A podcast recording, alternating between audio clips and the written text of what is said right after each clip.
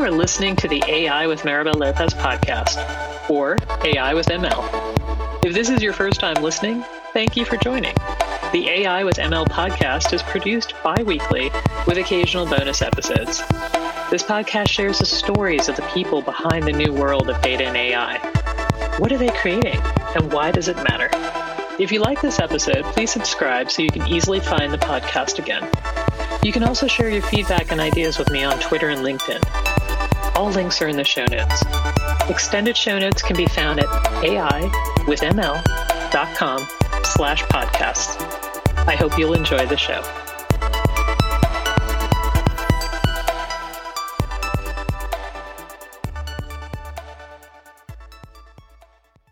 Welcome back to the podcast. I'm Maribel Lopez, and today I thought I'd share a few quick thoughts on a concept I'm researching in AI. As an industry analyst, my clients frequently ask big questions such as what's the future of AI?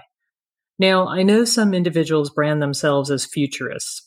I personally have had enough failed predictions that I wouldn't include myself in this group.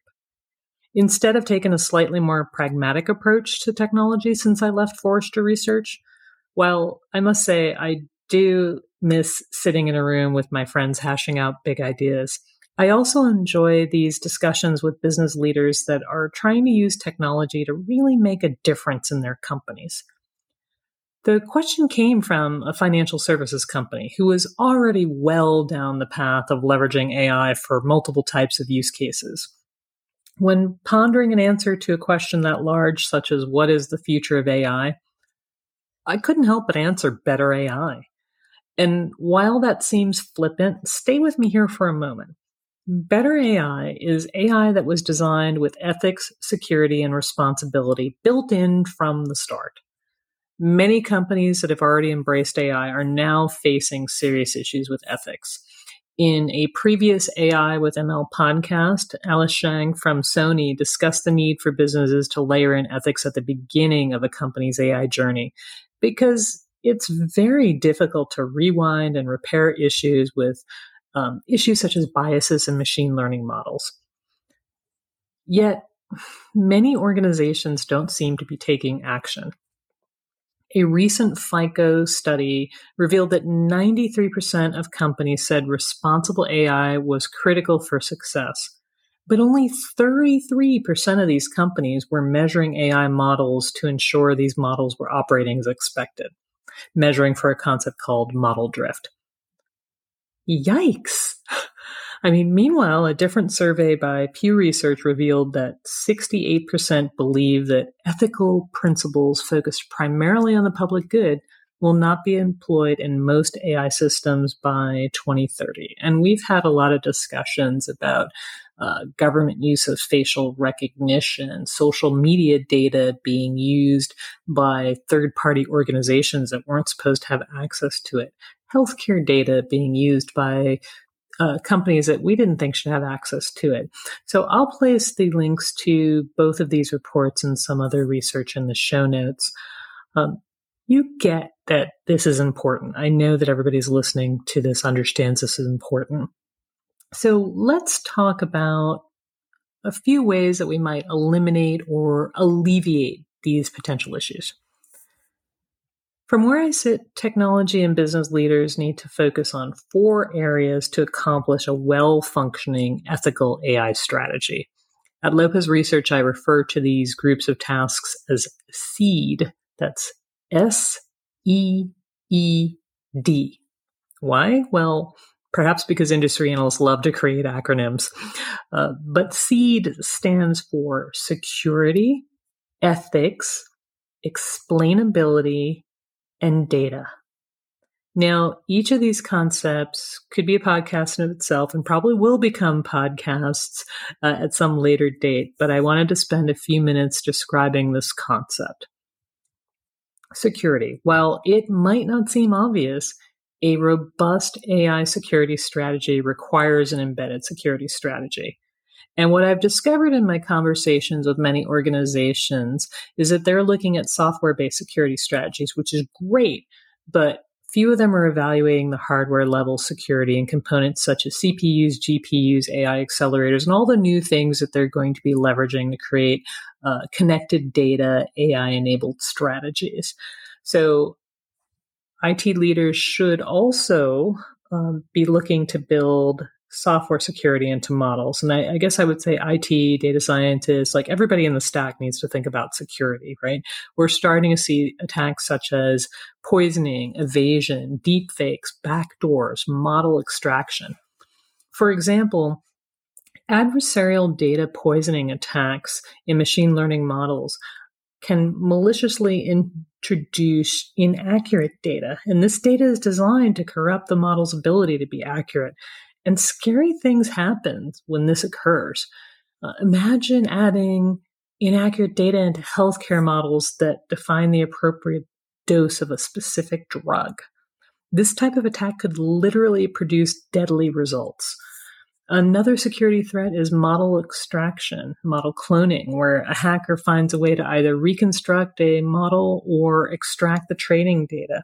This type of threat could be considered model stealing to gain access to proprietary formulas such as drug synthesis, stock trading models, uh, uh, customer data, you know, anything that you might not want stolen. This is the idea behind this type of uh, attack. And so now that you're aware that AI models can be subject to security attacks, what are the, some of the things you should be looking for? Well, you should go back and think about does your existing set of hardware have embedded security? The second thing you should do is you should frequently test your models to ensure that they're operating as planned. Um, this is one of the best ways to pick up on potential issues. And to do this, create a diverse cross functional team that includes business leaders, data science experts, IT leaders. These individuals need to work together to regularly review the outcomes of AI models one of the things I see a lot of organizations do is they have a model, they train the model, and then they're not as necessarily as diligent about machine learning lifecycle management. So this is important. It's one of the ways that I think you'll pick up on security threats and a lot of other things. Now, the E, not surprisingly, stands for ethics. so, as I mentioned a moment ago, ethics should be designed into the model creation and refinement process. The ethics process starts with defining the potential positive and negative outcomes of the model that you're creating. Uh, once the team has evaluated and determined harmful effects, and this could be you know, understanding that uh, your data might have certain beliefs in it or certain uh, organizational dynamics in your data. It's your responsibility to eliminate or minimize the impact of the data on your model outcomes. So it's critically important to review the impact of these models in production and shut down any models demonstrating issues. So an example of this was an experiment of um, a public beta release that Microsoft had of Tay, which was a Twitter chatbot. And the idea was to create a bot that could learn and engage with people through casual, playful conversation. And you would think that in order to do that, you'd want to use community based training, which they did. They had it out in Twitter, and rapidly, individuals were basically teaching Tay bad things, propagating lots of negativity. And they had to shut down the experiment immediately. So a lesson to take away from this is that you have to be very careful about the data in your training models, who has access to train those models, and constantly review the outputs of the models to make sure that they are operating as you had intended. Now, I want to be specific about another AI ethics issue that we've been talking about in the field. Everyone expects government to create a set of ethical AI frameworks. I believe this will happen organizations need to be ahead of the curve in adopting ethical practices. Organizations that start with using ethical AI will really be better positioned to deal with customer privacy concerns, regulatory compliance concerns, and, and frankly, it's just the right thing to do. But the downside of not doing it is quite risky. If you don't do it yourself, you'll eventually be forced to do it. And when that happens, it's very difficult to bootstrap these efforts and meet regulatory compliance.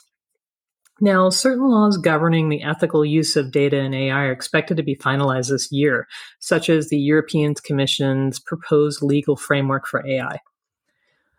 So basically, get on top of it now. You'll be so much happier later. The second E stands for explainability. Now, as models become more sophisticated, it's becoming more difficult to explain why a model created a specific outcome. Uh, in that FICO Responsible AI report, 65% of respondents said they could not explain how specific AI model decisions or predictions are made. And only 35% of their organizations made an effort to use AI in a way that was transparent and accountable. All right, this is a problem. Companies are running into this issue today. For example, if you're a bank, you need to understand how a model came to a conclusion to deny a mortgage, to accept a credit card application. We're seeing this happen in real life right now. Senior executives need to understand what data was used in creating new pricing or supply chain optimization strategies. HR leaders need to know why AI models select a certain set of resumes to review for a position versus other resumes many of today's models are considered black box models that lack explainability. A black box model is a system that uses inputs and outputs to create model and information without any knowledge of its internal working. So that means it's very difficult to explain how this model came up with a certain insight or a certain decision. And companies are going to be challenged when they're using these models to deal with explainability. So every business should review its existing models and perhaps look at some of the new research projects and open source toolkits that can be found on github.com that support interpretability and explainability of machine learning models. And also keep in mind that explainability isn't a one size fits all. Different stakeholders need different types of information. So much of the explainability to date that we have created has focused on getting data and information to data scientists so that they can understand how the model works. And that is important and necessary, but we also need to help line of business users understand how decisions are made so that when they're asked, they'll be able to articulate this to uh, regulators, to customers, to other stakeholders in the business. Now, the D stands for data. And in my original thoughts on creating this acronym, I actually spelled seed S E E A D, and the A stood for accuracy. And I've combined this with data now because it's really two sides of the same coin. You have to have correct, accurate data to create and update models. So data accuracy, accuracy is just part of data when you're thinking of models. Now, the second thing is I could have had an A that stood for augmentation as well, uh, because for most organizations, you need to augment your data. Uh, there are several issues with data that we need to look at. One is making sure that you have representative data from all groups. Most organizations don't have this, so they'll need to think of data augmentation. We've seen this issue happen in images that are in the internet. We've seen this issue in uh, criminal records. This issue is all over the place. The second um, thing to think about is you might be missing data. In some cases, uh, people have large blocks of data that's just missing. So if you have to fill in missing data, that's a different data augmentation problem. We spoke about inaccurate data, but there's also um, what I would call a change in societal norms around data. So things that may have been accurate at one time in your historical data uh, may not be relevant now because rules have changed, insights have changed. Uh, so you have to keep an eye to that. There's another problem that I've recently discovered in data models, and that's the concept that you may have a certain event that makes all of the data before it not necessarily relevant for putting into a new model. So, for example, one of the things that happened was many airlines and travel companies had to redo their models as a result of changes in travel that were brought on by the pandemic. So, do we do pricing models based on pre pandemic or post pandemic? These are the types of discussions that you have to have, which really gets to the fact that uh, data and model creation is fluid and that it is i have to go back to this so many times that machine learning models and ai is a life cycle. It is a learning entity. It is something that you constantly have to go back and be on top of. And part of that is making sure that you have the right data and that there might be changes in data that you need to be aware of so, over the past six months, I've spoken to some companies that have interesting research projects and are delivering open source tools that can help companies pick up on things like potential biases in models. I think this is very exciting and useful work. Um, so, these are a few of the things I've been thinking about as it is related to creating a better future for AI in businesses. And please reach out if you're working in this field or if you have any insights or suggestions you'd like to share. Uh, if you're listening to this and you have any suggestions for podcasts, I'd really like to hear about that as well. Um, looking forward to connecting with you. You can contact me on the Contact Us form on the website, aiwithml.com. Or if you're following me on LinkedIn, uh, we can do that there as well, or on Twitter. I look forward to engaging with you and go create great ethical AI. Thanks for listening. Thank you for listening. Show notes, subscription links, and additional content can be found at aiwithml.com slash podcast. Until next time, wishing you all the best.